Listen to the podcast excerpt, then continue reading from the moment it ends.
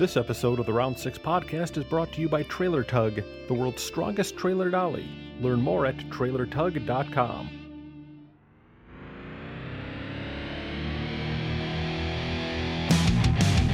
It's the Round 6 podcast, a weekly roundtable discussion featuring a variety of automotive subjects, interviews, special guests, and stories.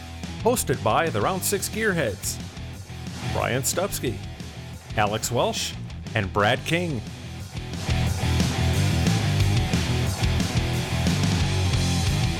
Here on episode 64, it's a virtual renaissance with a guy who can do it all the legendary, the one, the only Bob Thrash.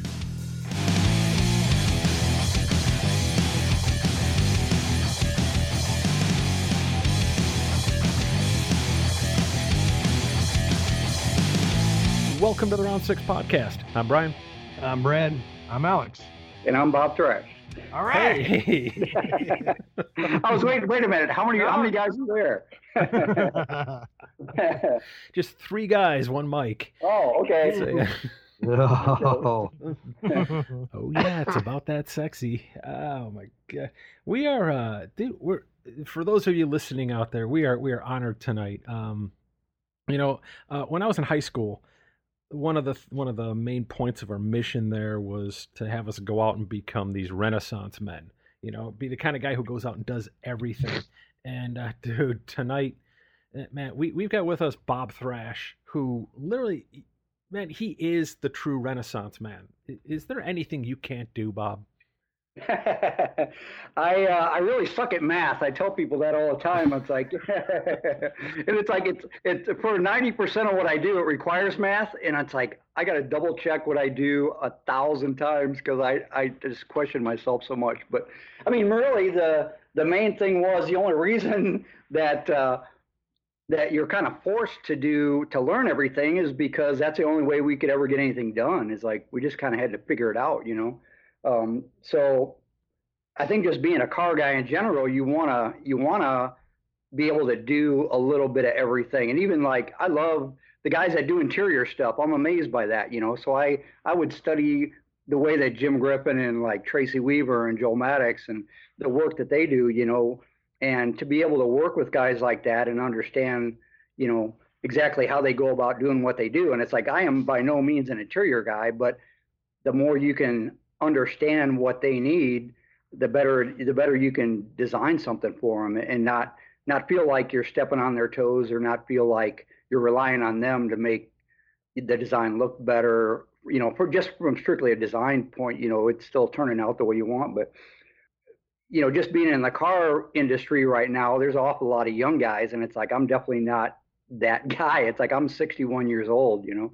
I've been doing this stuff for a long time um, and i first first got my you know foot in the door per se. Um, i was you know just building building my own cars just you know very cheap stuff because every job i had when i was younger was basically a minimum wage job. I wasn't i wasn't like a union guy. I wasn't a doctor lawyer nothing like that. You know i'm just you know just getting by doing what i know how to do. But going to the car shows the first time i went to street machine nationals was in 1979 and uh, if there was you know one pivotal moment in my life that was doing that. I mean, you know, hard to believe going to a car show, but we happened to stay at the same hotel as Scott Sullivan, and he had his 79 or in 79 he had his 67 Nova there, and uh, you know how how just amazingly that that's the first time I ever saw any car done to that level by a guy who literally built cars out of a two car garage at home, you know,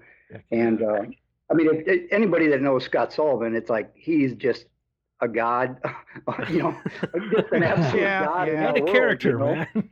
yeah, and, and just and just a great. It's like he's one of the funniest guys, the most down to earth guys you would ever meet, you know.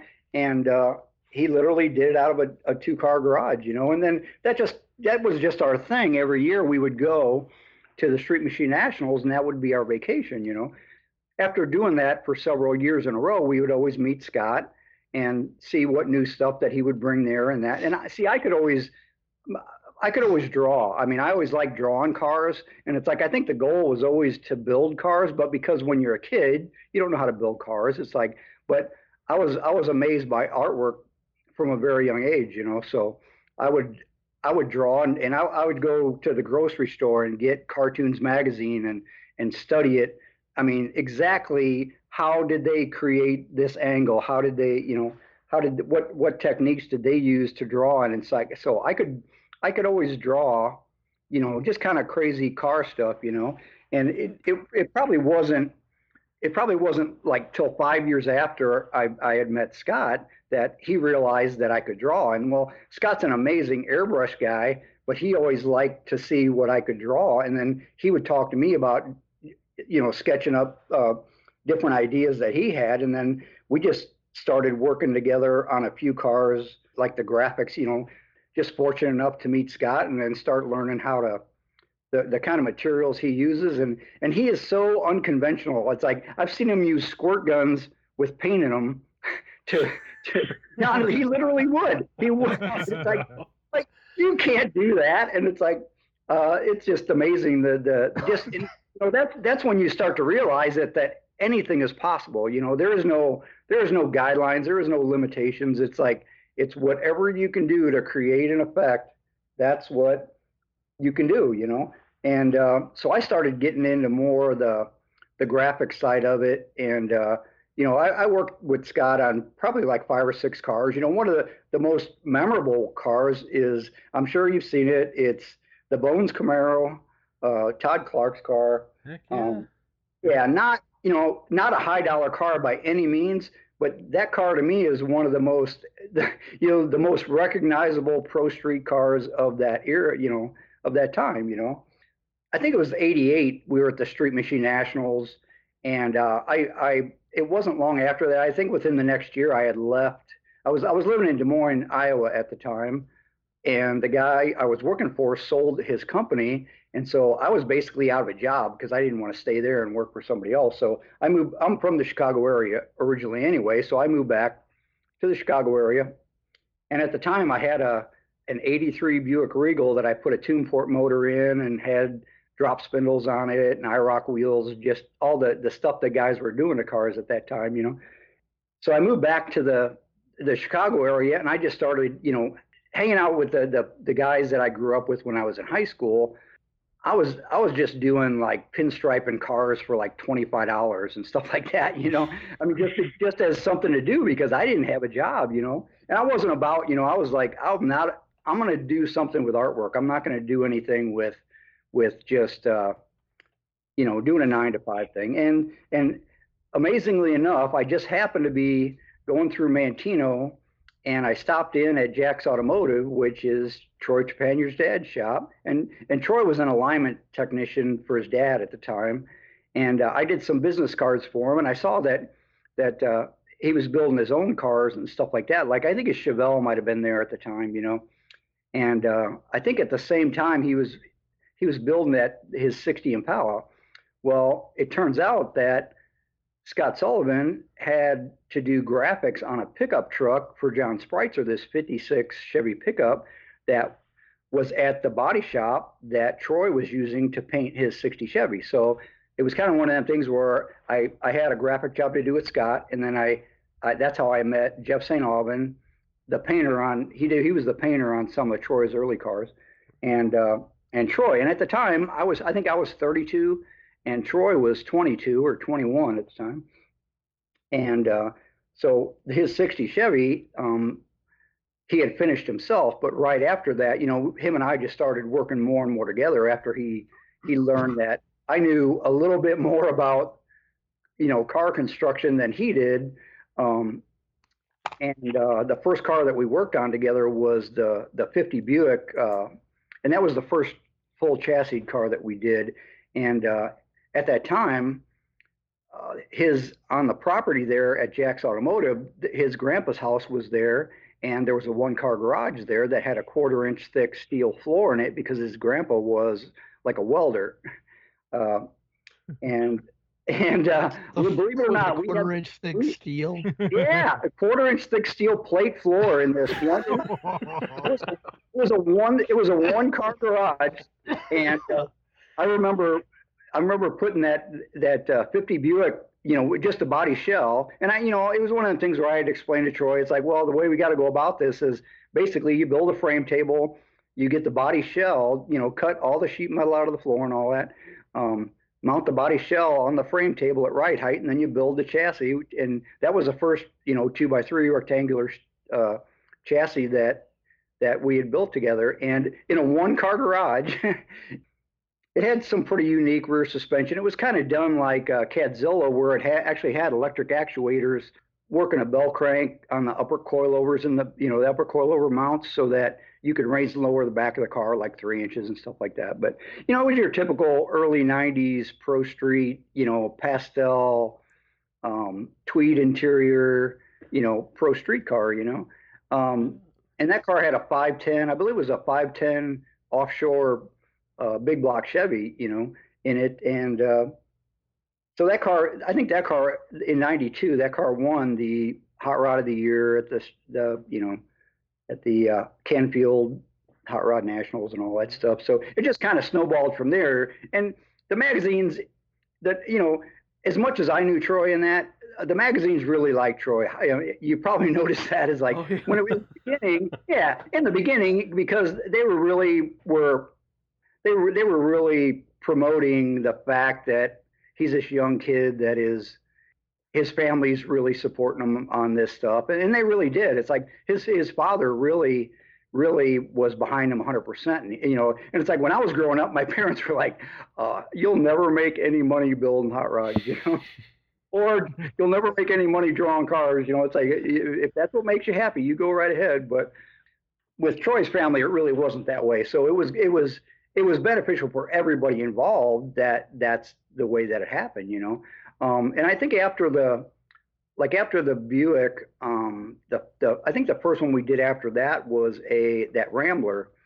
Uh, the the well, hey Bob, let me uh, be back for a second here. When you did the Buick, how long how long was that? How long of a project was that? That was a crazy car. Actually, no, it was like a year and a half because I because um, really I'm trying to think because the the yeah the uh, the 60 was finished in 1990, and then we started on that Buick right after that. So um, it was done by, like, like I said, 92. The Buick won Hot Rod of the Year at you know in the in the spring of that year. So so it um, was, I guess, it wasn't yeah. a real long drawn out build. No, and it, you know that's you know back then we weren't doing a lot of, you know, it was basically a hand built chassis completely stock body proportions. You know, we didn't cut nothing up because we didn't, we weren't you know, we weren't proficient in that yet. We we we couldn't. We just basically took every single bit of the way a stock 50 Buick was and just just put it on a chassis, you know. But the, the body shop made everything look nice and everything, but we didn't change anything, you know. Um, I think so, the biggest thing we so you kept thing, it you just kept it simple then. You didn't yeah, you didn't make like really, stuff yeah, now I mean, is so over the top right. crazy. Right. Okay. And, and, even then, even then, Dan, you know, Dan Houlihan, who has, you know, Houlihan Hot Rod Shop in Mooresville, North Carolina, yeah. um, he's from Manteno also. And uh, he actually was the guy who did like the, the, like he's the guy that we learned how to build your floor and wheel tubs and inner fenders. And even on that car, all the sheet metal was really basic. It's basically flat panels that were bead rolled and that, but nothing, you know, nothing that you really had to like shrink and stretch and form what I you consider a real metal shaping, you know. Everything was just really basic, you know, but the car had a really good look to it for that time, you know. That that's what that's just what guys were doing, you know. Well, what's crazy um, is you you mentioned okay, you mentioned Dan. Hell, you got uh-huh. Dan, you got you. That whole shop bred so many like talented oh, yeah. people. oh yeah. When you when like I met all them guys when they were really young and you know they they were enthusiasts and they had a certain amount of talent but they were by no means proficient at what they could do. And it was it, it wasn't until they were in that environment i can't i can't stress this enough about what the good things were about um, being at, at at troy shop is just the fact that that place nurtured creativity like you can't believe. And it gave you the opportunity to to explore like the possible like because Troy always I've never been around anybody that wanted something as perfect as what he wanted. You know, um, most shops like even in the paintwork, it's like he he would want Troy would want the the damn door hinges wet sanded and buffed. It's that kind of attention to detail, you know. And you know, and I, I by no means get that carried away now on on certain things. It's like you learn, you know, what's important, and but it, it's when you when you when you're at a stage when you learn that that's the way it needed to be everything after that is so much simpler. It's like uh, it it really was. But I mean, getting back to the guys like like uh, you know Jared Zimmerman that has you know that Carfix show, um, um, Levi Green, um, uh, just the the painters um, that Tyler Kraus and um, and Adam Kraus. Right, yeah. Those guys, those guys literally came to Manteno right out of um, right out of school and they didn't know that much, but they were really enthusiastic, you know, and it's just from their experience being at a place where they could really they could really blossom it, it just made a huge difference so it's like if i could tell that to anybody it's like you know what don't don't be don't settle for some shop that is only going to let you do what the customer wants and and uh, just you got to stick it out and try to find a place where where they'll let you be creative and and they'll pay you to learn. And it's like uh, we all got paid to learn you know? And it's like believe me we didn't know we didn't know me and troy it's like we everything we learned was from trial and error you know? And um, it wasn't it was, i mean and working with like i said working with guys that are better than you it's like that's one of the, the biggest things is like like dan houlihan and bobby walden and jim griffin and and uh, Tracy Weaver, and it's like any anybody who's at a, a, a, way higher level than than where you're at in, in, in their field of expertise. It's like, man, it was just it was an amazing place to learn. It really was, you know.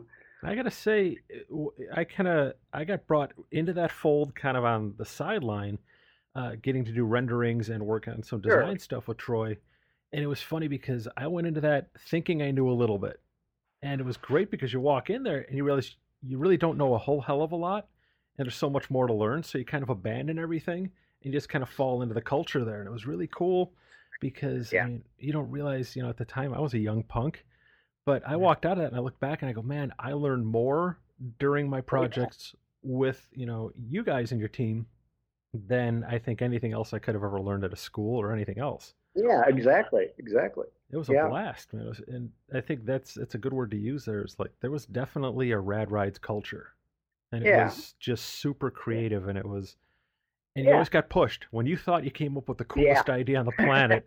Five guys would look at it and go, "What if we did this?" And then suddenly you're going, "Okay, then what if we do this and this and this?" Man. But everything it, they were it, putting out back then, they were just cranking home runs. I mean, everything oh, yeah. they were putting out was just awesome. Oh yeah, it's great. You know, it really was. It really was a good time. It's like I'll, I don't regret a minute of that. You know, and it's like there was definitely like with anything. You know, there's definitely times you butt heads with people. But Troy, see, Troy and Jack were always the ones that had to deal with the customer because, to me, in the end, we always got we always got to do it our way, and somebody had to be the one to deal with the customer to convince them that the way that I wanted to do it was the way it needed to be. And I, I see, I didn't. I don't really have much tolerance for that. It's like I don't. I'm not really good at at trying to uh, trying to sweet talk the uh, customer into uh, painting his car some weird color that nobody in the planet would ever let you do it that way. But then when it's done, it looks amazing. And it's like Troy and Jack were always the ones that had to, and and so they were always good at it. It's like they were always good at at uh, even you know. I mean, we we got to we get we got to make the decisions on virtually every single thing from the wheel design to the tire size to the what motor needed to be in it, what color and finishes, and you know that's one thing we were really exploring a lot on the in the early years was all the different types of finishes and and you know yep. a lot of guys weren't just they weren't really experimenting that way, you know, and, and even if even if it was a fail, it was still okay, well, now we know that now we know that that doesn't work, or you know, that's not a good idea. But, yeah, you guys were like the first to really start doing a lot of matte finish stuff under the hood, yeah, which I thought was really cutting edge. Right,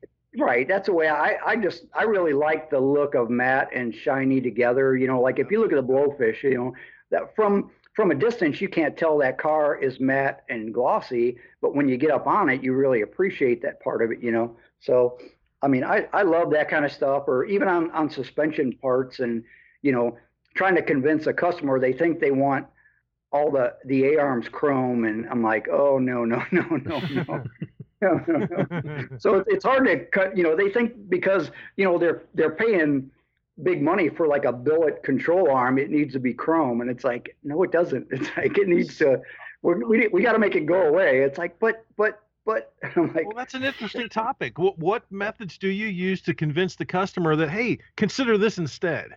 Yeah, it, it's hard. Eh, like I said, I usually like a, in, in, in the instance of Troy's, there was no, I, I wasn't the guy that had to convince him of that. I just had to convince Troy of that. And pretty much, if I told Troy we had to cut the roof off a car, he wouldn't even. He just like, okay, well, let's cut the roof off the car. But but I mean, he would never question. I, mean, I literally, I could get away. I was like, I was like the youngest child in a family. It's like I could get away with murder. It's like no matter what I said, and it didn't always go over well. It didn't always go over well with because you know at at times there was a time when I think there was like 16 employees at Troy's. You know.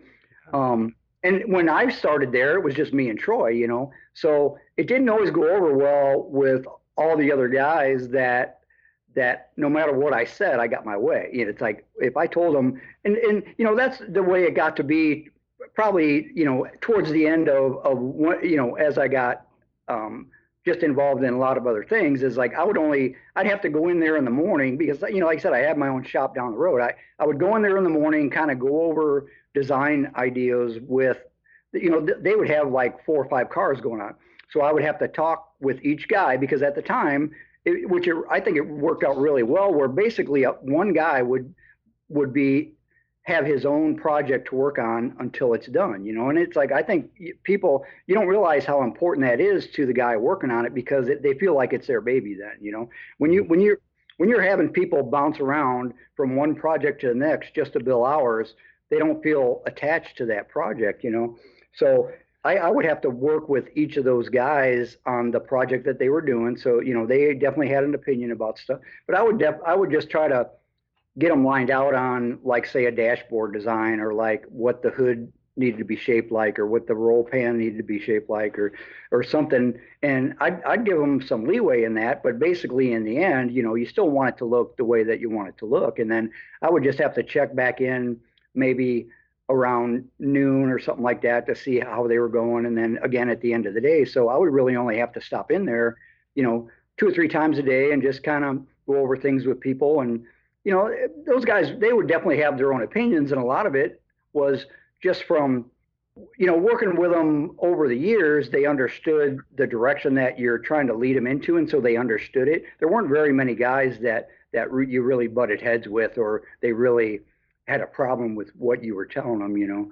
So that was my role there, basically, as it, you know, after I was there a few years, is that I would just have to go in there and just say, well, this needs to kind of look like that, that needs to go like this, and you know, we would talk about colors and stuff like that, me and Troy and that, and and you know, me and Troy really had really similar tastes as far as what what we understood of what was cool, you know, and um, one of the things Troy was really he was more of a 60s car guy or you know because that's the era he he grew up you know he he really probably grew up more like in a in the when cars of the 80s and the 70s were cool. So he didn't really understand street rod stuff or what is correct for a street rod too much you know. So when it came to doing Roger Ritzow's 32 Troy was he was he was very little he because he he wanted a really traditional flathead powered car and Troy was so bored with it he's like well I don't know I don't I don't even know where to start on that, you know. Mm-hmm. And so he just he basically just said just for me to work with Levi and just lead him in the direction that it needed to go in. And I just had certain things that I wanted. You know, it's like it, that car is still very traditional, but it had a lot of really subtle things done to it that made a big difference. I mean, that that car was voted one of the top 75 32 Fords of all time yeah. by Ford Motor Company. So it's like I'm very very proud of that car um, because the 32 guys got it, you know. And uh, one thing I remember is George Poteet coming in one day to check, you know, to to look on progress on on something Troy was working on for him, and he saw the 32 there, and uh, Troy immediately told me he's like, I got nothing to do with this. He said that's all Bob and that's all Bob and Levi Green. And Levi was the one doing all the the fab work on it. I was just kind of, you know, throwing my two cents in on what it needed to to look like in that. So uh, Poteet Poteet looked at me. He's like, "What the hell do you know about a traditional car?" And I was like, "Well, I guess I know enough." But but uh, he really, I, I, mean, it was more impressive that that uh, that George liked it than I think anything else. And I remember when the car was done, George George offered him some astronomical amount, like a half million dollars for that car, and and uh, we didn't have anywhere near that in it, but that's how much George liked it. And uh, Roger never sold it, and it's like that's a you know what kind of compliment that is that Roger liked that car that much that he wouldn't sell it. that's beautiful. like how cool is that? I mean, there's little things like that that mean way more to me than than you know any amount of hourly wage that you get. You know how it is. I mean, it's just it, it's more gratifying just to see what somebody else thinks of what you did. You know, it's just. Yeah, I, th- I, think that's that's kind of the name of this whole industry, though. It, it's that dig me thing. You know, yeah. you're not you're not out for the ego stroke, but when it does come along, you savor it yeah. because it's so it. Yeah, I mean, I, I think you always question what you're doing. Is it good enough? You know, is somebody that you respect going to like it as much as you do? And then when something like that happens, it's like, man, it makes you feel good. It's like, I was trying to think of what else after, you know, like I said, it, you know, I was around Troy's up until about 2018. I got it, or yeah, or 2000. Let me think, because it was right after we did the Ridler. It was 2008. Um, um, after we did the Ridler car, and I started doing a lot more stuff for Ring Brothers, and then uh, I ended up working with those guys for quite a while because I really like they really like the the like the muscle car style graphic stuff I was doing on the hoods and and you know that kind of thing. And well, they had a the need. Thing. I didn't mean to cut yeah. you off. I'm sorry. I was going to say it, to me that was a really important thing to to touch on. Their style was almost like the natural move for you to go to because I mean yeah. you went from like a Sullivan thing, and there's definitely a lot of Sullivan's influence in Troy's work. So oh, you oh, yeah. took it, you kind of took it to the next level there. Then yeah. you end up over at the rings where, yeah, those guys are like really heavy. It was almost futuristic the stuff they were yeah. doing. It was, you know, in, in you know, in their early years, they were, they're, they're, which I can appreciate the fact that they they like doing the billet stuff, but like there was definitely a transition of what they're doing now is so much more refined. And you know it's with anybody else. It's like the the first cars they were doing they liked doing the in your face blocky billet you know just really aggressive styling.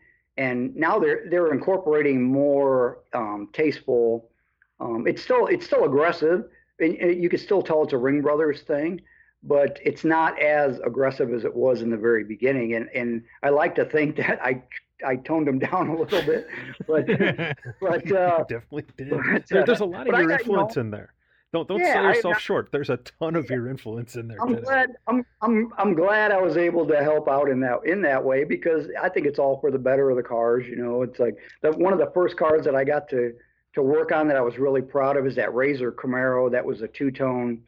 Uh, a two-tone 69 Camaro that had like a hockey stick stripe down the side um, and that was a game changer of a car too.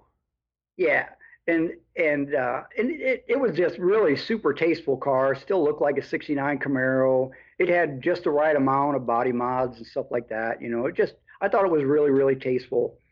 Um, and then after that was a that uh, the afterburner Fairlane that uh, it was just a red 64 Fairlane that had a Roush motor in it and that, but um, it was basically all red, but had like these hood ducts that vented the radiator heat out the hood. And I mean, it was a very muscle car like style uh, paint scheme and all that stuff. I really liked that car a lot. Um, and uh, there was another like this uh, one of the car one of the main cars I was doing metal work on there was a, a 70 Mustang that they had ended up calling it Dragon, I think it was, and it was a, a dark red 70 Mustang um, with quite a bit. They ended up making like front and rear uh, um, what you call it, like a, uh, like a kit that you could bolt onto your stock 70 Mustang to make it into that dragon style, you know.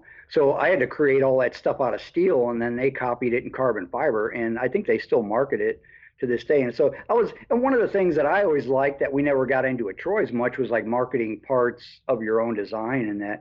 And that's the nice thing about Ring Brothers is we talked about like the door handles. You know, I was involved in designing some of the door handle stuff that they were doing, and just different, like I said, like the Dragon uh, sheet metal parts that they ended up making in carbon and marketing that way. You know, so um, it's nice to to design stuff like that and and uh, actually have it mass produced and know that people can go out and buy it. You know, but and I've always been into wheels. I mean, I I mean, wheels are, are like one of them one of them things that wheel they can go in any direction whatsoever. You know, and uh, it's hard to come up with a wheel. It's like how do you how do you ever design a wheel that's ex- as successful as uh, like a, a, American torque thrust? You know, it's like yeah, how do you you compete? I mean, how do you compete with making no matter what you come up with how do you come up with an idea that that is going to be as successful? And I've had a wheel manufacturer ask me that. They wanted me to.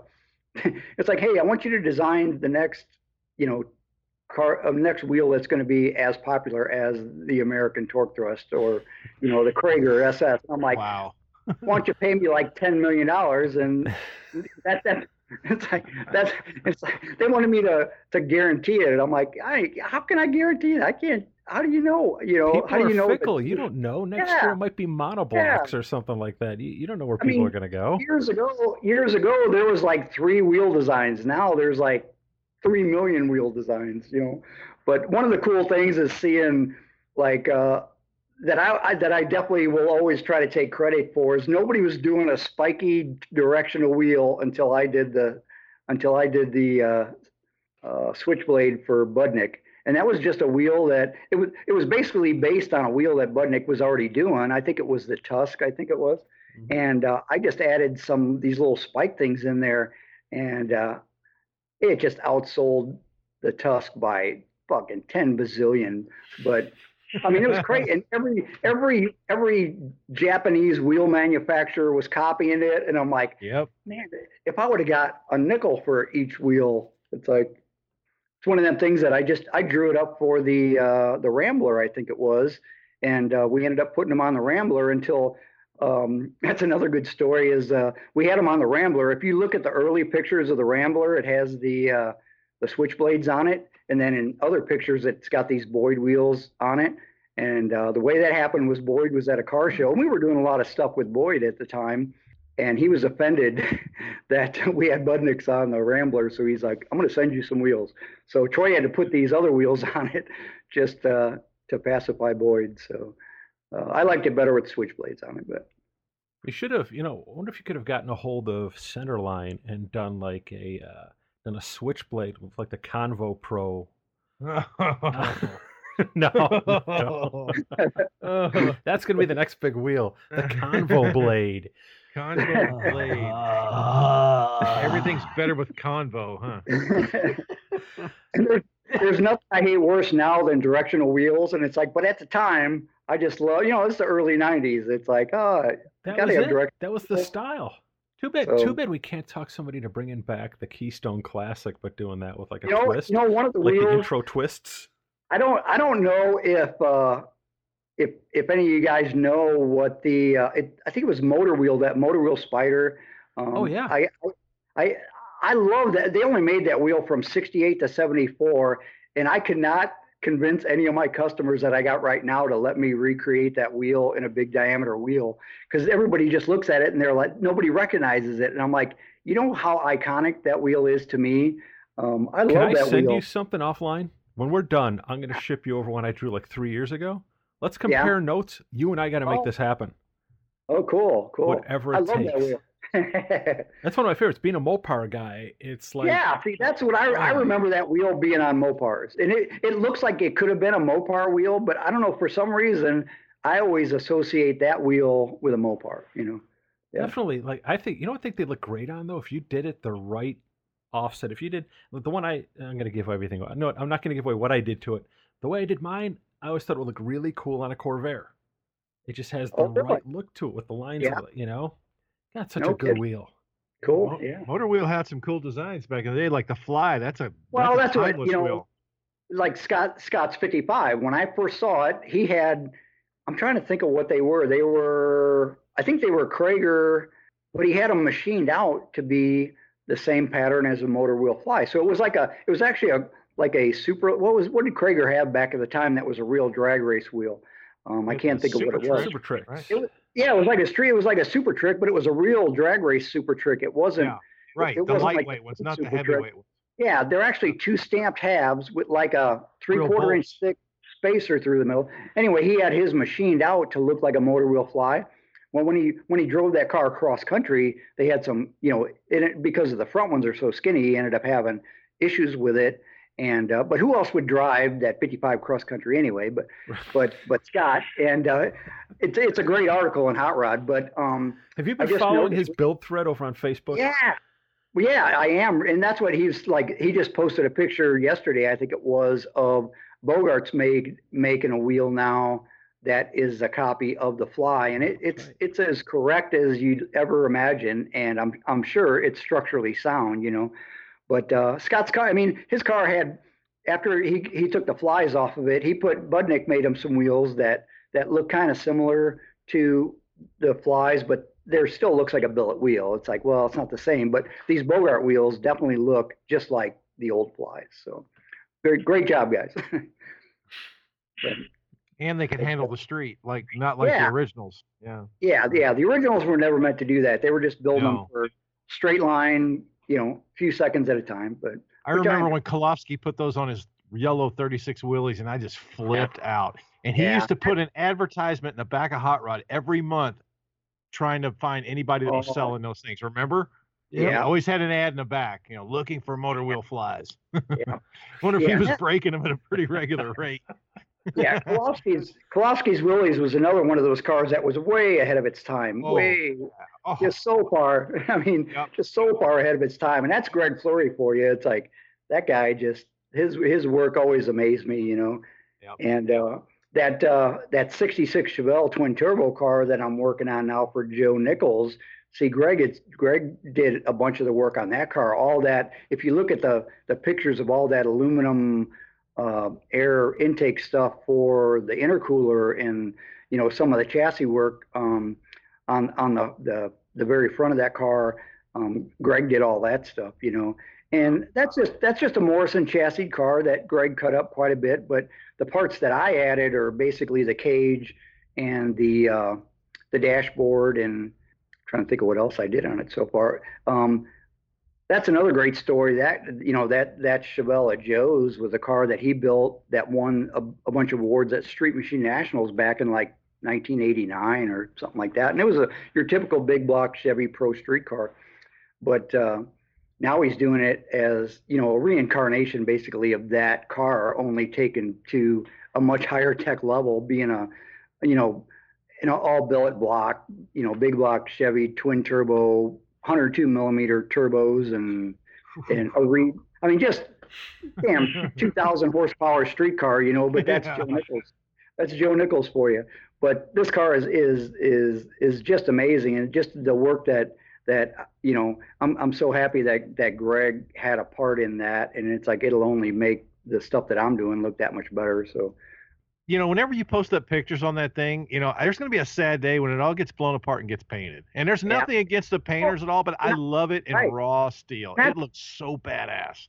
That's what a lot of people don't understand. It's like, why do you why do you show everybody exactly how you do what you do? It's like they're just going to take your ideas, and it's like, you know what? When this car is done and painted, nobody's going to appreciate it as much as they are appreciating the pictures of it in bare metal. And it's like, yeah, exactly. you know, it, you know, people can try to steal your ideas, but they're just gonna they're they're not gonna copy them exactly the same way that you're doing it, you know. Right. And right. so I'm not offended by that. It's like I'd much rather have the documentation of, and I like to, you know, I like to show people the detail stuff. You know, it's like I I think it's cool. I don't know. I yeah. just that, well, that Chevelle and that early '60s Pontiac that you were doing. Are you yeah. still on that car? Or is, oh, well, yeah. Is that, well, that guy, that's another guy from man. Oh, He's actually a badass car. Yeah, that Pontiac is so cool. That's an understatement. That's Paul, Paul Marcotte from. He's actually from Momence, Illinois. And uh, right now, I think it's only waiting. I think Tracy Weaver is supposed to be doing the interior in that car, and uh, I don't really know. I mean, um, when I was at Platinum, you know, helping them guys, that that was the main reason I was there um, at that place was to be able to see that car through. And you know, that's one of those cars that you know I'm all about doing a nice car like a Ridler car. It's like to me, Ridler cars are way way too much. Uh, I don't know how to explain it. Way they're way too involved. They're way too Yeah. much of a piece of furniture. Right. They're way, I mean, I love the finished product, but to me, that Pontiac is my kind of car because what I wanted to do on that car was take the the act because those had a really good chassis. Those were a perimeter frame. You know, the the Chevys were an X frame car. The Pontiacs were a perimeter frame car. I didn't know that. That's interesting. Yeah. So look in that album of the Pontiac on in my my Facebook stuff Yeah. and uh, look at the chassis work and you'll be able to see. But I love the Roadster shop um, front suspension. Like I, I don't think they're doing it right now. They see before, like in the past couple years, you could buy just a front suspension cross Okay. member with with all their Revo stuff. But I heard that they quit doing that because they would much rather focus their time on building a complete chassis than building just that suspension part. So I don't know if that if they're really discontinuing doing that or if that's still the anyway the the the, roadster shop front suspension stuff is is really really nice. Um, and so the back i just i took all and that's got that really big pontiac rear end. And uh, paul already had like a 411 gear in it and like the safety track and uh, bigger axles. So what i um, what i wanted to do is just narrow the rear end a little bit we ended up you know just putting some Moser axles in the back of it but um, it's only narrowed to fit a 10 inch wheel in the back of it because he didn't want a mini tub it. Um, I did end up near, I did end up notching the frame like an inch and a half on each side to be able to fit a bigger tire on it, but I didn't have to mini tub it. Um, and that's the one we had Eva do the wheels that are are like a tribute to the early uh, eight lug Pontiac. Yeah. Those were really cool. They did a great, yeah, did a great job. Um, but that that car in general, just the the design of it and the simplicity.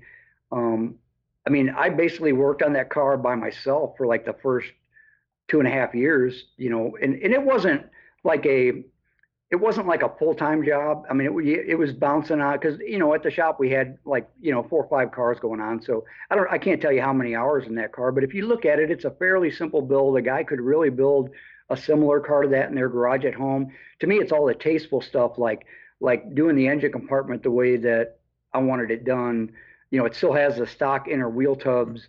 It has like uh, some openings in the core support, like Pontiac might have done before they came up with Ram Air stuff. You know, um, just the, the the amount of trim on. I wanted it to look like like a Pontiac executive would have ordered a Bonneville in 1961 to be his work car, but yet have all the Super Duty parts put on it. You know, Yeah. so Yeah. that that's what I wanted that car to be. You know, so. But I love that car, and and Yeah. I it'll yeah it, it's right now. I think it's just waiting for the interior, and but Yeah. and it's it's a great color. It's like I got to pick the color on that car. It's actually a uh, Aston Martin color, but just little things like cutting the bumpers up, doing typical stuff, extending the rockers. One of the things I hate the most on a car is a pinch weld on the bottom of the rocker. So I always try to just extend the rockers down to hide the pinch weld, and it just makes the car look a, that much lower anyway when you do that. And Yeah. it's one of them things that when it's done, you can't really tell that it was done, and the customer is like, "Why? Why did I spend ten thousand dollars?" And it's like, well, when it's done, yeah. it looks right. It's it's Yeah. it's not because you're trying to make it look cool. It's just that you're trying to make it not look bad. So it's like, well, And that 61 is such a good looking body style. You got to kind of be careful not to take too Yeah. much away from that's it. what. Yeah, that car has such great body oh, shape to it. man. You know, People love the front- Impalas, but I think those are a better looking car in that year. 61 for sure. Oh yeah, oh yeah. I love I love the front ends on them. I just Yeah. They're really long. I mean, the uh, the Pontiac version, the the Bonneville anyway, is uh, 123 inch wheelbase, where the Chevys are 119, or like the Venturas are the shorter wheelbase like the Chevys. Okay. But the Bonnevilles are the long. They got a five inch longer quarter panel. So if you look at that Pontiac, the deck lid looks like a damn El Camino. tonneau cover. It does. yeah, that car that car is so badass. So I know someday someday the Pontiac will be at like SEMA or it'll be you know, it'll be somewhere important like Columbus and that, and uh, you definitely it's one of them cars you got to see in person. Just Yeah. the little details, yeah. kind of going back a little bit, we, we had kind of mentioned Ridler cars, and you've obviously had your hand in that kind of stuff. Yeah. Where where's your head right now with what they're doing, um, say with the Al Slonaker Memorial Award, and allowing people to show pictures of the cars? I mean, do you think this is going to? I Well- you think it's going to help it? it's hard to say. It, it, you know, all the rules that, you know, and the the bad thing is, there's almost. I think they they really shouldn't disqualify a car because somebody at some time in the life of that car, somebody took a picture of it, and then somebody put it online, and it's like that shouldn't be the owner's problem. You know, it's hard to say. I mean, I don't. I mean, I, I think the reason that that rule came up to begin with is it's the promoters of the car show just trying to get people to come to see a car for the first time you know it wasn't it's it's for no other reason than financial gain by the by the Right. by the car show promoters you know and it's like that the guys spending all that money to build a car shouldn't be uh, hindered by that part of Yeah. it you know I see both sides of that equation because yeah, it's kind of cool to go see a car that you know you've never seen and you kind of heard a Yeah. little bit about it, but you never. But there's Yeah. also something else like like a car that you've built. I've been watching you put this thing together. Now I get to see it. Now I get to look at it up Yeah. close and really appreciate the that's the detail. way that's the way I look at it. It's like you know, I it, it's just hard. It's it's just hard for the the customer, and it's hard for the shop building it because the shop building it always wants to be able to post pictures of what they're doing to get more work, or you know, Oh yeah, 'cause But, if you uh, fall out of the public eye today in social that's- media, most yeah, people think like- your shop closed. Right. It takes, right. It takes so much time to do a Ridler car. I mean, it's. I think that the uh, 36 that we did at Troy's, there was 30,000 man hours in that car. It's like, holy crap! How do you? all, all done in three weeks for a TV show, though, right? you? You yeah, that's what. It's like, God. And then and then you couldn't show any pictures of that car, and it's like, man, that's just that's tough, you know. And it's like even today, it's like when I mention that car, nobody I know knows of that car. But it's like I guarantee you, there's more people that know of the cars that I post in bare metal on Facebook than know about what car won the Ridler two years ago. So That's true. I look at it, I look at it that way. So it's like, well, it's all great for the the customer, I guess, you know, to to be able to win that kind of thing. But it's those just those cars. I'm glad to be involved with the ones that I was involved with, um, just for the amount of creativity that they that they allow you to to have and and the expense of what it takes to like building all that suspension stuff from scratch you know? It's like you can't do that on a on a driver type car and expect you know expect it to live for any great amount of time and the, the maintenance of it and all that stuff you know? And it's like it's great for a show car. It's great you know for the the piece of furniture that they are. It's great to look at but it's not it's not really feasible on a driver and that's what i try to focus on anymore it's like i I still want to do really cool suspension stuff, eh, but you want it to you want to make it look cool, but it doesn't need to be over the top Ridler type uh, stuff. It's like I like I always like the me- real mechanical, functional part of it, and not making a bunch of because not making a bunch of covers. That's one thing that anymore I really try to stray away from is making a cover just to hide what something looks like. You know, there's nothing to me uglier than a a, a stock LS9. It's like that's the dumbest looking motor, but it's like it makes up for it. It makes up for itself by being 630 horsepower. yeah. But it's yeah. it's just dumb looking. You know? So I mean, I've been involved with projects like that that you got to make a cover. You know, you got to cover this thing up because it's just dumb looking. You know, Yeah. I'd much rather like the, uh, the the one Camaro that I'm working on right now is it's a Don Hardy built L, uh, LT4, and those are actually a pretty good looking motor. And the stuff like Hardy makes the you know billet valve covers and billet coil pack covers and stuff like that, and it's real functional looking. It still looks like an LT4, but it's pretty. It's not it's not dumb looking, you know. So uh, I, I like I like that kind of thing. I don't know. I, I still like the real mechanical, functional look of stuff, you know. But like when we were doing stuff uh, back in the '90s, we thought it was cool to make engine covers and you know Yep. Yep. cover everything up, you know. And it's like now I'm kind of you you want to get away from that and try to try to make the the mechanical components as cool looking as they can look, you know. So I think there's some guys out there doing some pretty impressive stuff with the LS motors, as ugly as they are. There's some guys yeah. doing some pretty cool stuff, and they look pretty good when they're done. Yeah, I like you know there's there's guys addressing more of the uh, you know trying to make them look like an early small block, which technically yeah. they're covers and that, but doing an intake that looks like a four barrel intake, and it's like I really like the look of that. You know, it's just the LS9s I pick apart because I'm like, God, is that dumb? And I'm not saying you know there wasn't any creativity in making the engine cover stuff because you know I've yeah. done a bunch of those. You you were yeah. like the master of that. Your designs on that stuff, you can tell the ones you did. And what what's funny though is like it just seemed kind of a cheat. It was like, yeah. what's what's the easiest way to cover? Let's throw something over it. Yeah. Now yep, yep. it's cool, and maybe it's because people are more open to it, but it allows us to really push things a little bit further and go, okay, how can, you know, like you said, how can you make this look cool versus just covering it or tucking it? You know, right. You know, how do you run a serpentine right. belt behind the firewall to hide, you know, oh, the exactly. alternator that you don't want to see? So it's exactly.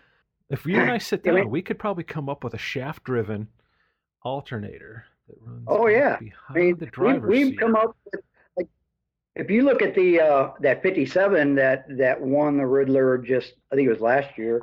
Scott Sneckloth is I'm not sure if you know who he is, but he's probably been involved in more Ridler cars that people don't know about. Um, but he started doing that car uh, up in at his shop in Iowa. You know, we designed the suspension stuff and and Scott was another one of those guys that's really good to work with because he's a really, really creative guy. And he's a guy that does all that interior stuff. If you've ever seen it, where it's all wet sanded and buffed, it's like the headliner, the garnish moldings, the dash, the, the floor, every single part of the interior is wet sanded and buffed. That's that's Scott Sneckloth. it's like who in their right mind would do that, you know? But uh, wow. but yeah, I definitely like. I mean, I'm, I'm glad for the the uh, the Ridler car stuff that I've been involved with, but I I, I kind of gravitate more towards like cars like the Pontiac or like Joe Nichols the 61 bubble top that I'm doing right now. Um, like Joe's 61 is it's basically a stock Z06 drivetrain with just different intake and and exhaust and stuff like that. But that car, you'll be, be able to get in it, drive it to California, power windows, air conditioning, powder coated chassis, Morrison chassis, just sits four inches off the ground, completely drivable. And it's like, that's my idea of a car. It's like, it's definitely a show car, but it's not a trailer queen, you know? So right. Uh, I, I just like cars like that, you know? It's one of the things that I wanted to talk about was the hardest thing to teach somebody is proportion. I'm sure you know that. Mm-hmm. Um, there's a lot of, there's a lot of things people make modifications just for the sake of making modifications, you know, but trying to get the proportions right is one of the hardest things to explain to people and it's either you get it or you don't you know? It's just really nice being able to, to work with guys like that that understand the reason why you're changing this or changing that. It's like it's not it's not for the sake of of of making it radical or making it more radical. It's just to get the proportions right you know and so taking it further back um you'd mentioned you know doing some work uh, early on with Scott as far as graphics go. Yeah. At what point in your life did you pick up the airbrush the first time? Well, I think you know that's another story. I don't I don't want to step on anybody's toes or make anybody think I'm bad mouth them or anything, but it was when the the first car that I was able to do some actual paint work on, working with Scott, was Troy's 50 Buick because that was a he Troy had Steve Stanford do a rendering of that car, and a lot of what Steve did on the Buick was he he wanted to make it more of a a uh, hardtop type car with I think he even had it where it didn't have windows that rolled up in it and the sides of it and stuff. It was pretty radical, but um, we basically kept you know we kept kept all the stock proportions, but we used Steve's rendering to lay out the paint scheme and. Uh, the only thing that we wanted to change was um, Troy really liked Scott Sullivan's work, so um, the badges on that car were on the on the hood. It's like a Chevy bow tie busting out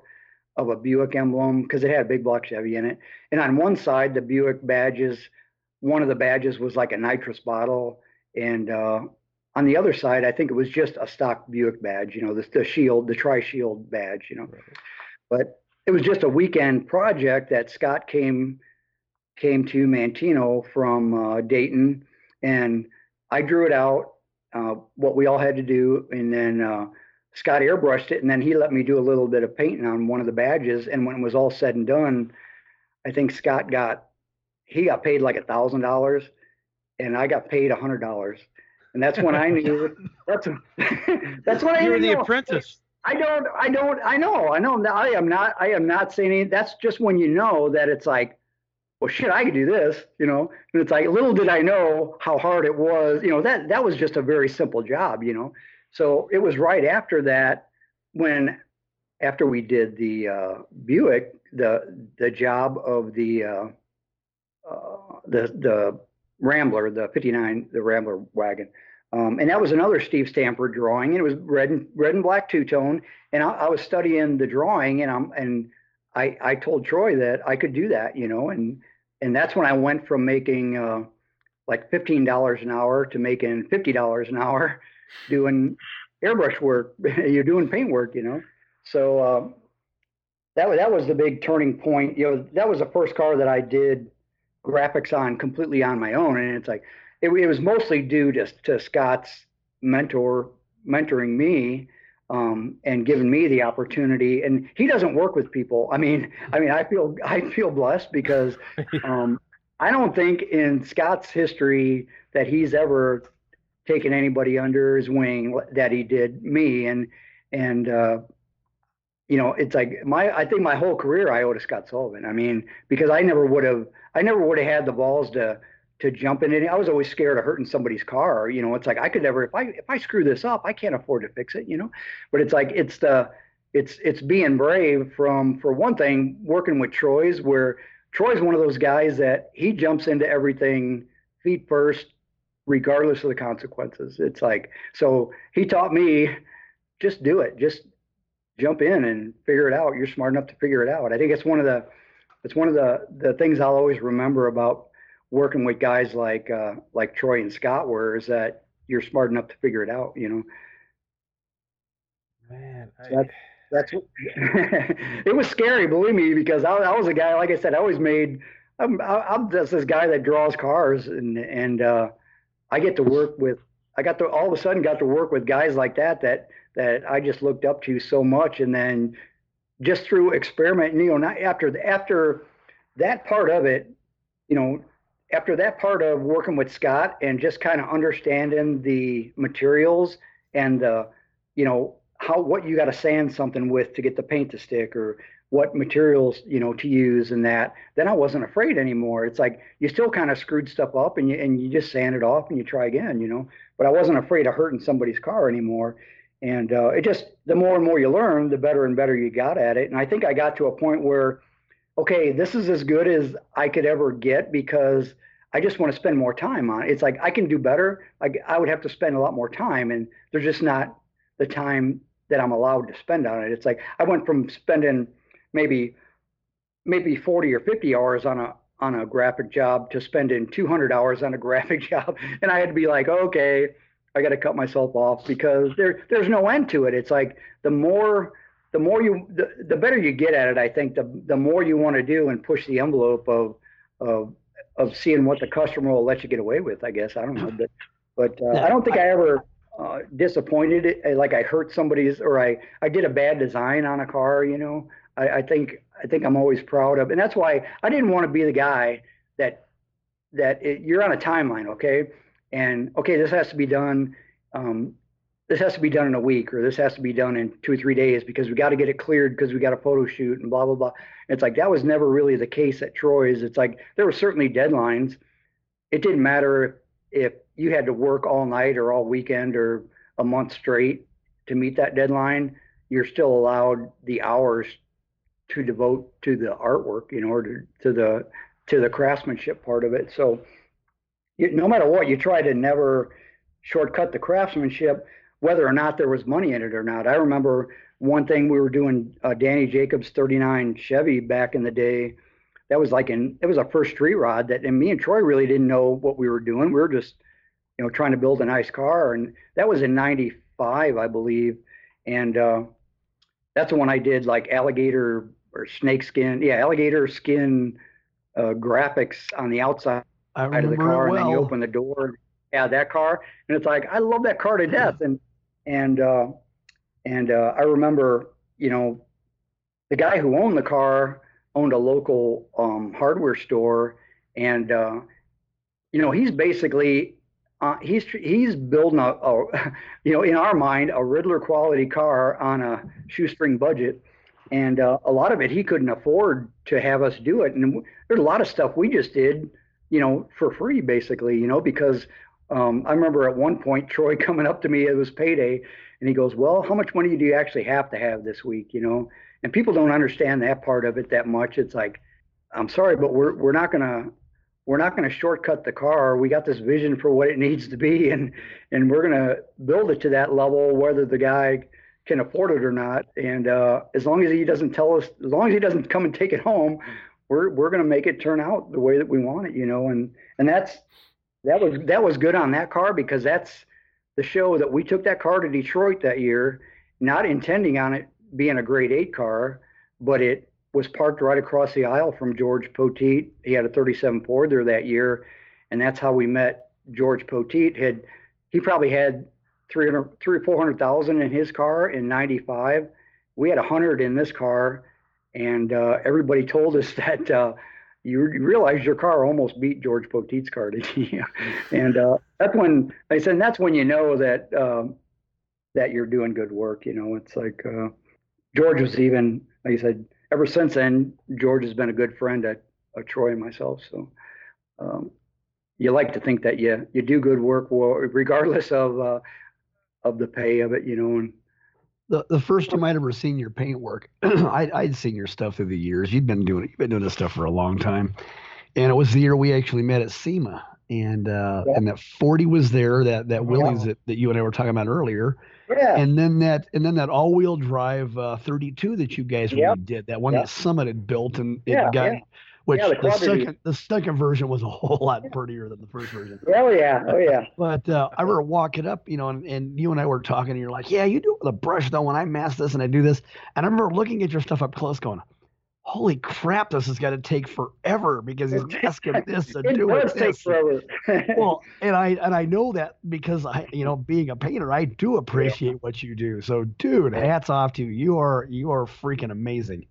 I'm pretty sure I'm not I'm not a, I'm not embarrassed. You know, I think I'd be more embarrassed about stuff that people don't give you the time to do it in, and and you know, uh, and that's really doing into that's that's really Troy's doing. You know, I mean, he's really the one that got the customer to to let me do what I needed to do. You know, and and I wasn't. I'm not the guy that had to deal with the customer or you know i didn't have to try to to get a design okayed by the customer. Basically i would i would do a rendering and show them but i wouldn't really have to be the guy to try to convince them that this is the way it needed to be or get them involved in it that much. You know that, that's a hard that's a really hard part of the business that we're in you know and and that's the one thing that uh, that troy and jack were really good at. So in the end in the end you end up with a car like that 40 that to me that that 40 is like really controversial because i think if you you either really like that car or you really hate it because it's kind of weird you know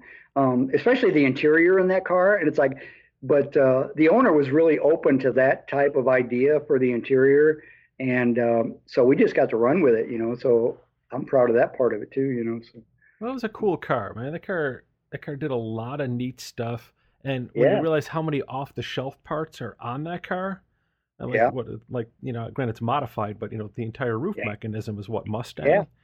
Mustang, yeah. It had to be narrowed at the top. Be uh, when when we first started working on the car, the windshield, the other shop that worked on it, the top of the windshield was actually wider than the bottom of the windshield, and we're like, what the hell are these guys thinking? You know, uh, so we had to change. I mean, but that was like, you know, the clamshell. I mean, everything had to work kind of like a new BMW. You know, it's just it really there's so much to it, and people don't realize that uh, what it all took to to make that function right. You know, but I was going to jump on the Brad bandwagon and mention, you know, how uh, you know they, you know, you two had met at SEMA. You and I met at SEMA. kind of the same yeah. way. I think uh, it might have even been that same year. Yeah, it was right before the Torino. So yeah, that would have been right around that same timeline. And I I've never I don't think I've ever thanked you enough for being as kind as you were that day. You were really cool. I, I think I fanboyed well, the hell out of you. oh no, it's all right. It's always good, and that, that's the one good thing about SEMA that I kind of miss because I haven't really been there that much in the last few years. But uh, I think hopefully we'll have Joe Nichols 61 because Joe Nichols is good friends with the Sada guys, so they always want him to bring a car there. So uh, I think we may end up having his 61 bubble top in uh, the Sada booth uh, sometime, maybe, maybe this year, but I am not quite sure if that's going to happen. It, it, may be at upholstery by then, so I don't know if that's going to happen. But, uh, but yeah, I, I kind of miss that because to me, SEMA's always been like a like a like a class. I wouldn't say a family reunion. It's more like a class reunion that you run into people that you know in the industry, and it's nice to to touch base with them in that. And uh, like I said, I kind of miss the the graphic part of it because a lot of people I know relate to that a lot, you know. And I just kind of I kind of got away from it more to be involved in the metal work that I wanted to I wanted to pursue more. And uh, I, I've still done graphic stuff in the last few years, but just it probably doesn't not not on as much of a high profile thing as like when I did stuff for like Troy and Ring Brothers, where their stuff's in the magazines all the time, or like at SEMA, you know, just high profile stuff, you know. But uh, with the new shop, I I hope to start doing a little more graphic work. But you know, like I said, I'm 61 years old. My eyesight's not as good. It might take me a little bit longer, but I still got ideas that I want to do. On uh, it's got to be the right car, and that's a, the one thing that I I try to stress to people anymore. And it's like, well, I hate to put it this way, but I don't know if your car qualifies for for what I want to do. You know, so um, I I just don't want to do. Uh, you know, just get paid to do, get paid by the hour to do artwork on something that I'm not excited about, I guess, you know. So you're you're allowed to get picky as you get older. That's that's part of the, yeah. the joy of that's doing that. Like, you can like, pick on what you want to work on. Yeah. yep. Luckily I got right now I got enough work to keep me busy for a while. So it's like, oh, when you're younger and you try to be picky, it's like, well shit, if I turn that down, I ain't got nothing to do. So now it's like, well, I got I got stuff to do. I got plenty to do. So or or you get that reputation as the guy, oh, he's too picky. Yeah, he well, works with so and so, and it's uh.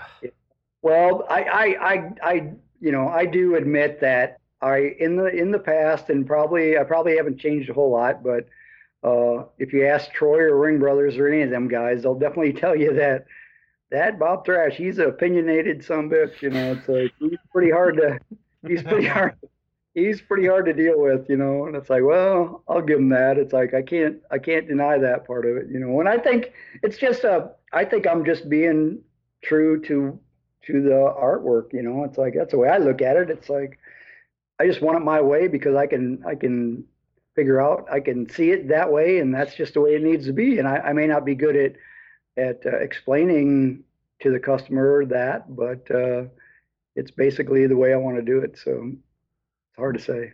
well, well, speaking here, we, we got three artists here. All of us have kind of done our own thing. There, there's a point you reach, though, where if you can back up your idea and what you're saying and justify it, and it's falling yeah. on deaf ears, you know, you want to do something that's going to help the car out. And, you know, we're, we're in the whole thing. Our, our job is to make it the best product it can possibly be. And granted, we always don't see everything. I mean, there might be some hidden yeah. thing somewhere, but if we're going at it with an idea that this is what's going to help make this part of the car well and flow with this part, you've got to argue sometimes. You have no choice. It's soul crushing. I said, I, I know a lot of times you can try to explain it to customers. There are some customers that no matter what, they don't, they can't get it until they see it at the end. And so you, you, they're basically working on blind faith, you know, that either you trust me or you don't. If you trust me, I guarantee you you'll be happy. And and I there's there's only been, I mean, of everything I've ever done, there may have been one or two guys that when it was was done, that is it wasn't quite their taste. And you know, it's not like they said, well, just repaint it or just that's not what I wanted, but it's like 99.9% of the time I've had customers say that I had no idea it was going to be as as nice as that. It's like they just had they just couldn't picture it, you know. and and and I understand that, you know. It's like I just I think I take it for granted. I think a lot of artist type people do that. You have the vision in your head, and you got the basic idea, and you may not be able to draw it exactly because it's hard to it's hard to show somebody metal flake and and pearls and all that by talking about it, you know. But when they see it in the end, they're just like, holy crap, you know, it's like they're just blown away by it. And that's 99% of the time. But there has been that, you know, once or twice when the customer is just like, well, it's not exactly what I was thinking. Or, or you might have to change the color of one panel just so that they had a say so in it. They wanted, they like to be able to say exactly. that. Yeah, I just want to change something. They just want to change something to not feel like they were wrong, you know. So like, okay, well, I'll give you that. So, I had taken yeah. at one point uh, early on in my career. I decided because you mentioned you're trying to show somebody what metal flake looks like. I had this super brilliant idea, and it was probably due to the fact I hadn't slept for a week. I thought I'm going to use some glitter on this. So I'm there with some spray fix, putting a little bit of glitter onto this rendering. oh yeah! I roll this thing up in the tube and I send it off. Right. Well, I get the phone call from my client who's pissed off at me because I glitter bombed him with this tube of uh, just glitter. and there's nothing like trying to tell a guy, well, okay, take it, sweep it up off the floor, and sprinkle it nicely over the top of the rendering I just sent you. On the, uh, it's funny you mention that because on the on the Pontiac, um, that '61 Pontiac, the side trim, I, I put gold metal flake on the insert of the side trim and I'm trying to show that in a rendering for Tracy of the interior because I wanted them to, we're going to make some panels that actually are painted with some gold metal flake in it. So I actually did the same thing. I, I, uh, I'm trying to think of what I used for adhesive for the gold metal flake, but it wasn't, it was just like, like, uh, some kind of clear fixative or something. And it basically did the same thing. It just didn't stick, you know? So, and then I made, I tried making color copies of it and it just doesn't, it looks muddy. It doesn't look like, so on the renderings that I actually had to send to Tracy, I sent him the ones with the actual gold metal flake. And uh, I was waiting for him to get back with me and tell me the same thing. He's like, "What's what's all this like birthday glitter in here or something?" You know. So. well, Tracy deserves some glitter in his life.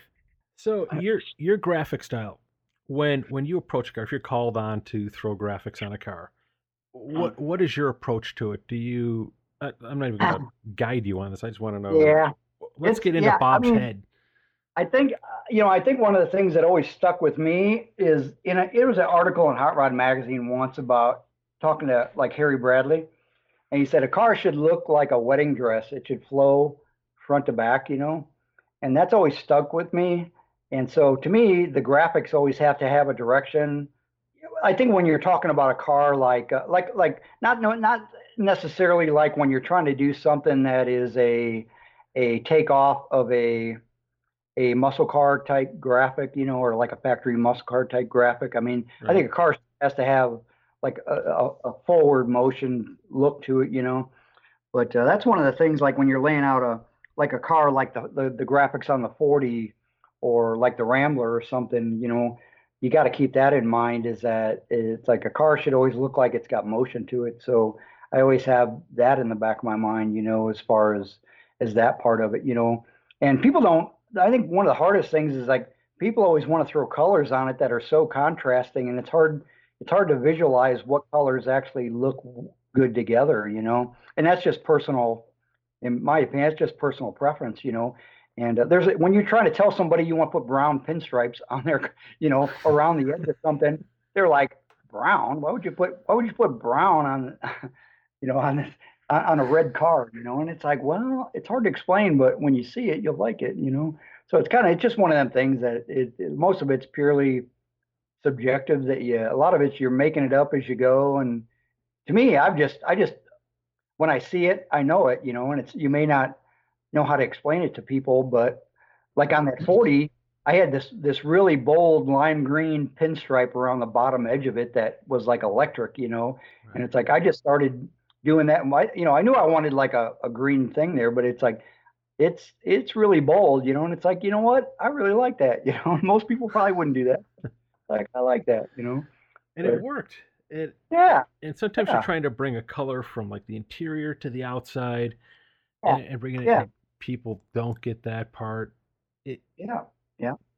and, and I always wonder too, if you could look back, how many miles of fine line tape do you figure you've laid on a car? That's a, that's another thing I, I try to tell people that have not like uh like they're they're not they're not used to the expense of of masking tape and fine line tape. I told them I'm gonna need about five hundred dollars just for fine line tape.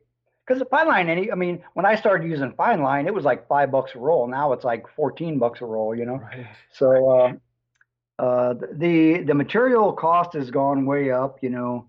But I go through. I mean, you could tell because I I don't I am not a freehand pinstriper by any means. It's like I didn't get into doing graphics until I was like in my 30s. So I didn't I didn't start out trying to do freehand stuff at all. It's like everything I was I was always influenced by Scott Sullivan stuff that everything is so perfect and straight that you can do that by masking it off. And I'm like, well, that's the answer right there. I am not talented enough to do freehand. So if, uh, if you really want to mess up your customers' heads, I, I know when I work at Billy B's, he would start keeping track of the tape by just throwing the the extra roll in the boat he was working on. So Oh. every tape, it would just the roll, you know. So I get done working. I mean, it's like 900 rolls of masking tape. Somebody's like, "What is all that tape?" That's just from this boat here. So you need to do that when you're doing a graphic job. Just Oh. keep the rolls in the cars when they come in, and it's like, "There's what I used on your car." I always wonder one of too, the- for the amount you put on the car. How, I've always thought back, like how much I've pulled off of a car and just thrown back on the ground to redo it. oh yeah, yeah, oh yeah. Oh, what?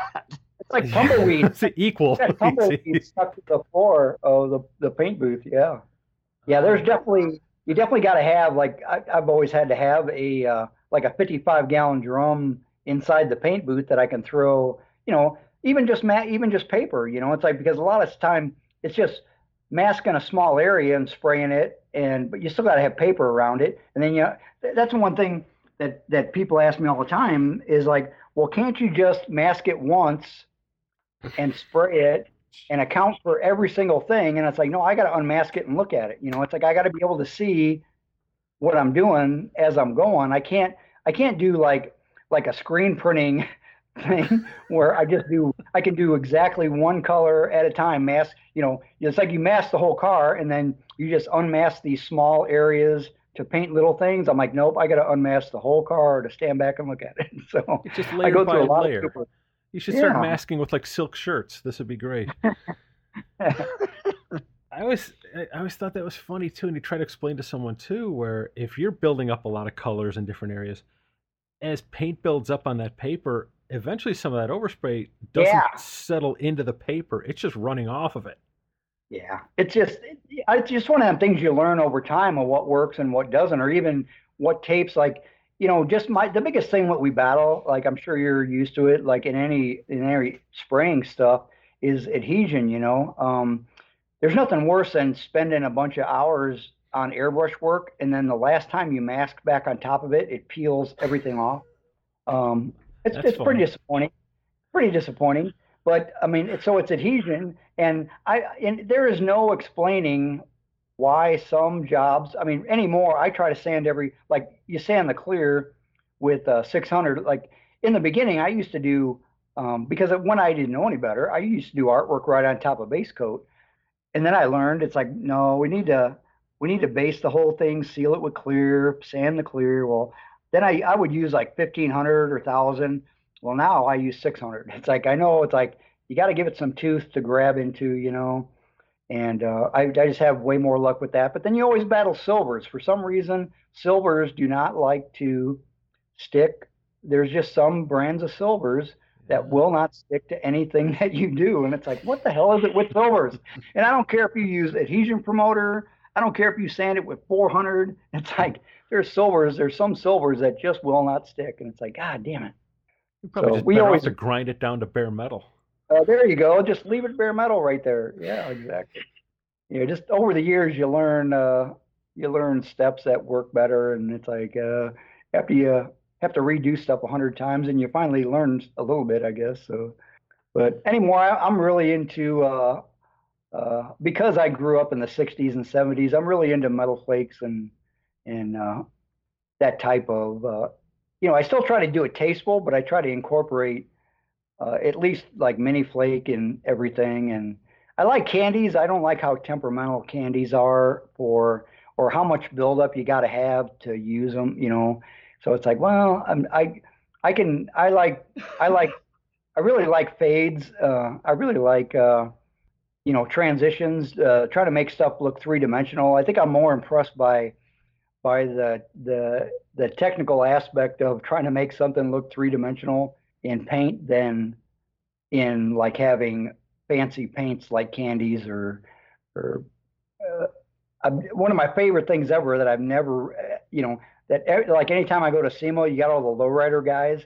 The paintwork on lowrider cars are absolutely the finest artwork I've ever seen in my life, and I'm like, these guys are absolutely just crazy the amount of attention they they can do and and just the the, the murals and the the stuff i'm like holy crap yeah so i'm always amazed by that you know yeah it's one of my favorite buildings at grand national and I, and I would never even build one of those cars but i go through oh. there and oh. appreciate what oh, we've you done gotta, yeah you gotta look at the the quality of the work is unbelievable yeah I don't even know what else to ask him. I had a few things. It's like, yeah, holy crap, it's overwhelming, dude. What you what you can do. So yeah. well, like I said, the main thing is like, you know, when I started out, I was, I always drew cars and then I got into doing airbrush stuff on cars and then I got to do airbrush work on some really nice cars. And then I got to do metal work on some nice cars. And so now I just, that's what I, I, I like being able to, you know, I think when you're a kid, your idea is that you always want to be able to, to build a car, you know, so you, you try to figure out the best way to get into that part of it. And it's like, I started out how I did and now now that I'm at the age that I am, I've kind of gotten to the point where I can do. I, I certainly don't call my, myself an expert on everything. I can do a little bit of everything uh, to a level that I'm I'm happy with. I would like to be faster at some of this stuff, or I would like to be uh, better at at more. I, I, I think you could never learn too much uh, metal finishing or like metal forming. I, I really appreciate guys like that that can you know, shrink and stretch metal to create a, a complete fender for for just about anything or, or an entire roof skin that just is is all formed you know it's like that that amazes me to death you know it's like i don't think i'll ever get to that in my lifetime but i think the kind of cars that i that i want to build at the point i'm at now are, are the, exactly the cars that i'm working on you know it's like i can i can do good enough metal work to to get by with that that most body guys appreciate what you're doing that they're not uh, creating everything out of bondo.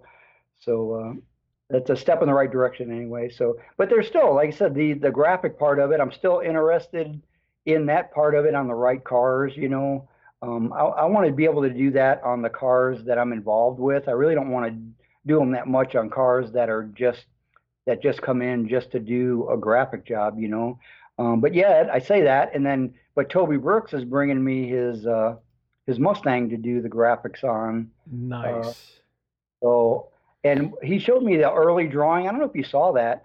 Steve Stanford did a rendering where the stripes. It, it's basically the car's magenta. I, I, never use the word pink. I always say magenta. Basically, the car is pink, and uh, it's in. I think the stripes are like white or silver, but the stripes. I don't. I don't know what you call that it's not exactly a barcode. It's like what do you call that pattern that's like the squares on the back of products anymore?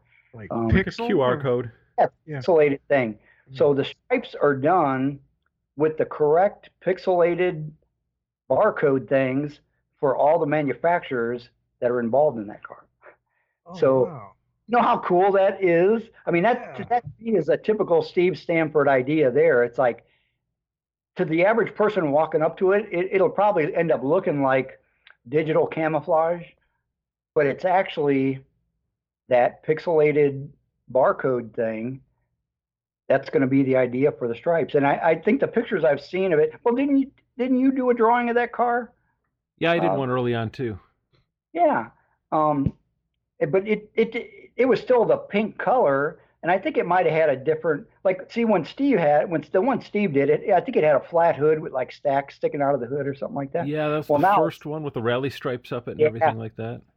That's that's the one that I remember seeing the idea for, and it's like man I love that idea. So no matter what I do, I think I'm going to end up doing stripes that have that, but then I also like the idea of how I used to do the Ring Brothers logos on the hood.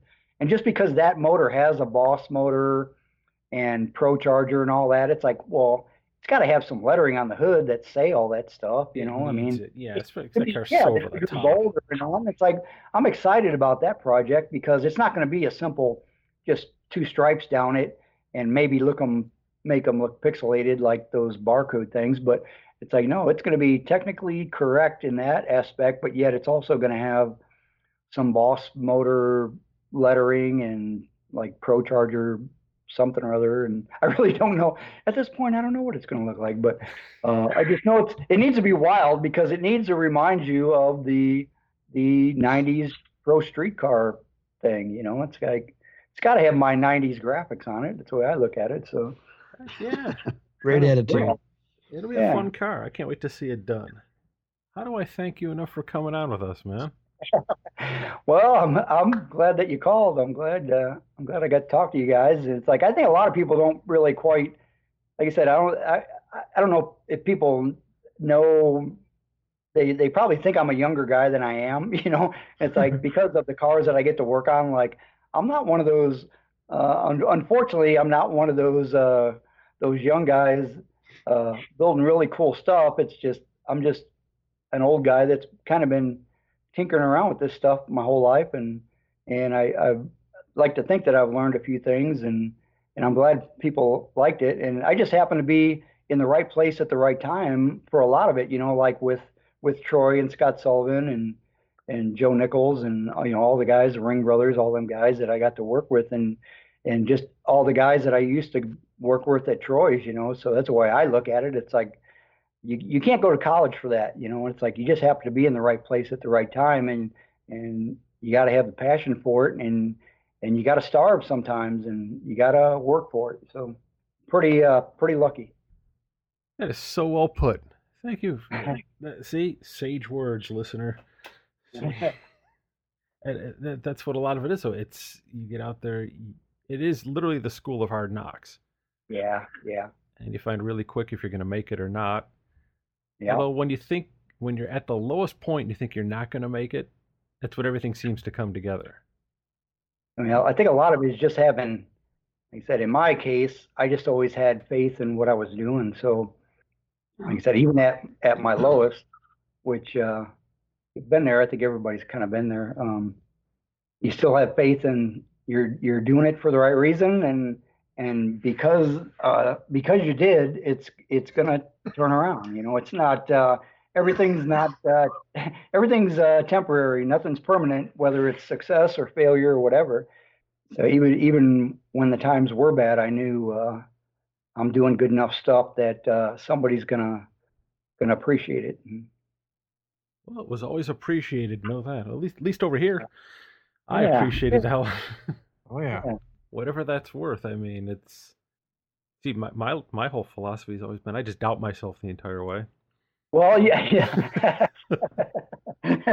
well, you know, that's I think that's the hardest thing. Is like no matter what, just being an artist, it's like you always question. It's like, man, that's part of it. It's like, God, I, do I even know what the hell I'm doing? it's like, right. but then but then when you actually get to see something done on such a high level of the kind of stuff that I got to work on, it's like, holy crap, I can't believe I did that. I can't believe that that they gave me the opportunity to do this and that's how it turned out and and uh, there's so much more to it like like cuz I'm not a body guy, I'm not really that much of a like I don't paint complete cars and stuff. It's all the guys that do their job before I do mine and then the guys that come in after like the guys that that that that clear it and, and wet sand and buff it, buff it and spend a hundred hours wet sanding and buffing something, you know, and and then you get even after that you got to go back and mask it off to spray satin clear over an area, you know, after it's wet sanded and buffed. It's like there's so many hours and so so many people that are experts at what they do that make your work look better, even better, you know, that uh, it's like it's almost like I get I get all the credit for it because I did the artwork, but it's like believe me, I didn't do all this. It's like I did I did this part of it, but these other guys did this other part, you know. So you've been involved in so many. Yeah, there's no, you know, I never actually added them up. It's like, uh, I mean, between ring, between uh, like Troy's and the Ring Brothers, and like I, I there's one thing we never talked about was Posies. Uh, I did a lot of stuff for Posey back in the day, and uh, I would just fly out there on the weekends and do stuff. And it's like you talk about a character, you know, Ken Fenical Posey is just yeah. uh, just a he's just a great guy and definitely has his opinion about uh, what he wants. But me and him always got along really well. So uh, one of the, you know, he's definitely got his his cars, whether you like them or not, are are very. It's it's very much his ideas uh, exactly to a T. You know, so it was always fun. You know. Awesome, man. Well, thank you, man. I'm gonna let you go have an evening to yourself so you can get up in the morning and look at some cool cars. Yeah. Well, it was nice talking to you guys. Pleasure. Yeah, you too, Bob. Thanks yep. again, sir. We'll talk to you later. Thanks. Alrighty. Have a great night. Yep. Man, when you talk about having a guy who's done everything, and like I said at the beginning of the episode, a renaissance man. Yeah. Right there. Now, almost kind of a, the Forrest Gump of hot rodding. It's, we've had a lot of Forrest. We've had many. Yeah. What is, I guess the plural would be Gumps. We've had many Gumps. Yes. Many Gumps. Yeah, this guy is definitely multi multifaceted, multi talented. Right. I mean, he covers a lot of area. Mm-hmm.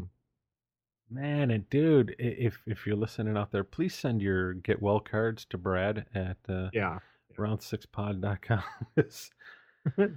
dude, you muscled through, man. oh man, I'm dying. As testimony to how much Brad loves his fans, he's here. What do you what do you have? You have you have 136 degree fever. You're I effectively a Human Torch. Yeah. I got tuberculosis. My left foot fell off, but hey, I'm I'm here, man. It's all good. Got typhus. My got typhus. typhus. Yeah, I got that too. Elephantitis. Yep, that. Horrible. Hurts to see. And not the good kind. I have elephantitis of the lower intestine. Great. Uh, shouldn't have had the beans hell that means. But no, man, it was it was really cool to have Bob on. And there's a dude. If if you're not familiar with Bob's work, the moment you start to look up any cars, man, especially to come out of rad rides uh, and the rings, uh, like the real the really heavy hitting stuff to put everybody on the map. Chances are Bob's name or hand yeah. are somehow attached to it, and maybe maybe Brad's foot that fell off. Yeah, could be find that. Maybe somebody bids on one of those cars at an auction. You get Brad's foot. Hang that from your rearview mirror. That'll be great. Right. uh, but uh, big thanks to him for uh, taking some time out, talking to us like that, and uh, shared shared quite a bit of insight. I mean, once again, one of the things we're really fortunate to bring you guys are, are guests who kind of share their path through the industry and there's a lot to learn there, man. I mean, just even from, you know, obviously being in the right place at the right time, big deal for that guy. But uh, it's kind of funny too to trace how a certain look for hot rods over the years can all be traced back to like one or two people. Mm-hmm. It's really yeah. funny, man. Right. And wow, man, I, I it, this is going to be one of those episodes where, uh, hey Scott, if you're listening to this one, mm. that's a good thing you don't have a cage in your car, because man, you would never fit that head in here. Dude, with all due respect, man, it's, it's funny to it's funny to look back and see how you can trace certain things in this industry back to one dude. And that that's that's a really cool deal, man. Yeah, guy that paints cars without without his shirt on. Yeah, there you go. That guy. Right. Hey, well, you know, I, I wonder if he's still picking some, uh, you know, some of that hmm. paint out of his back hair. I never knew John Oates was a painter. So I never knew they airbrushed John Oates. Daryl was singing, John was painting. Does he, does he, play the tambourine while he's painting, or is it just a, uh, or does he just, just snap shakes, his fingers? Shakes the gun, puts a okay. puts a puts a ball bearing in the cup, and shakes go. the gun. Or just shakes the gun. Okay, I think sense. you're confusing um, John Oates with uh, Garfunkel. What was no, Garfunkel's no, first name? He's, no. snapping his finger. He's doing the he's he's famous oh, for the finger yeah. snapping one song. So singing Man Eater. Yeah, there you go. That's one for you, Scott. but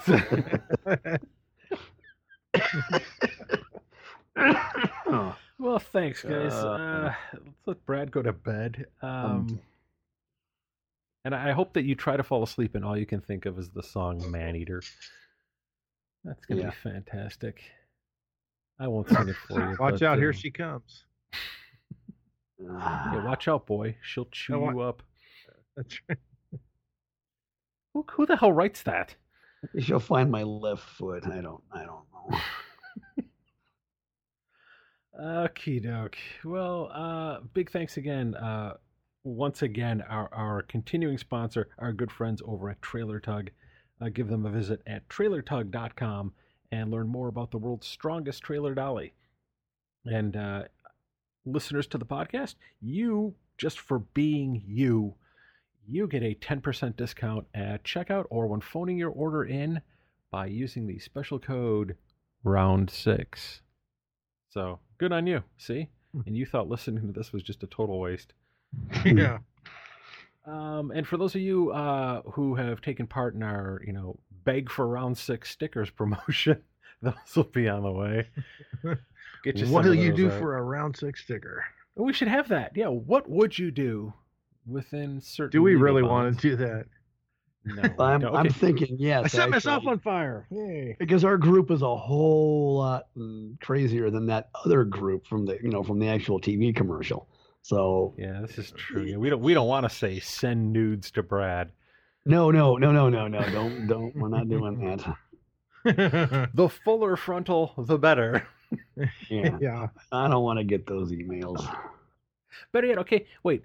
Uh, in in the podcast, um, Bob had talked about uh, the the idea of uh, one one of Harry Bradley's ideas, where when you design a car, make it look like a wedding dress.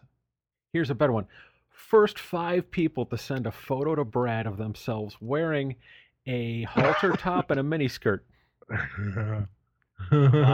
Six free Which- stickers for which you. Sticker, which stickers would they get?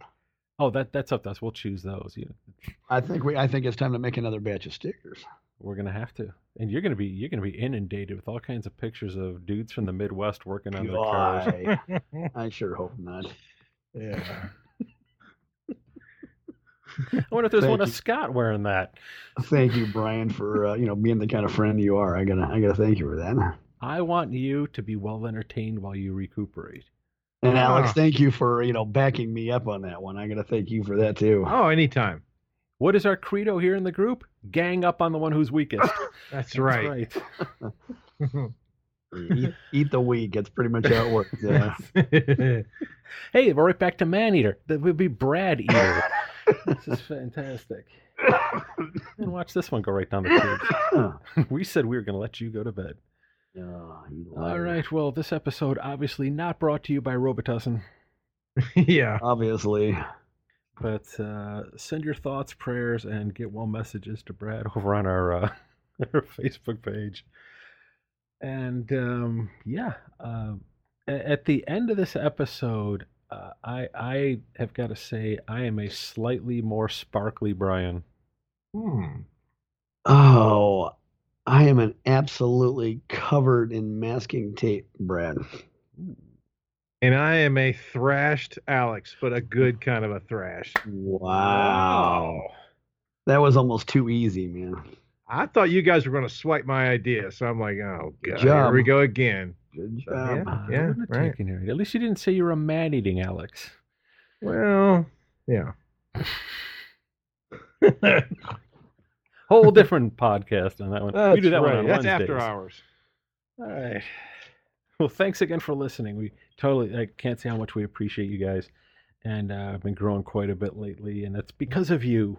Thanks Yeah. for spreading the word, and um, Thank you so much. truly, Yes, thank you. without you guys, it would just be us listening to ourselves, and that's it's really sad when you get down to it. And we're not even going to go there right now. I'm gonna go cry now. okay. Wait, you go cry. I'm gonna go be sparkly. Uh, you go be thrashed, and um, we'll catch you guys next time. Thanks again. See ya. Thanks again for listening, and be sure to keep up with us gearheads over on our website at www.round6pod.com. And if you'd like to, we invite you to follow along with us over on Facebook, Instagram, and be sure to check out all of our latest videos on youtube.com.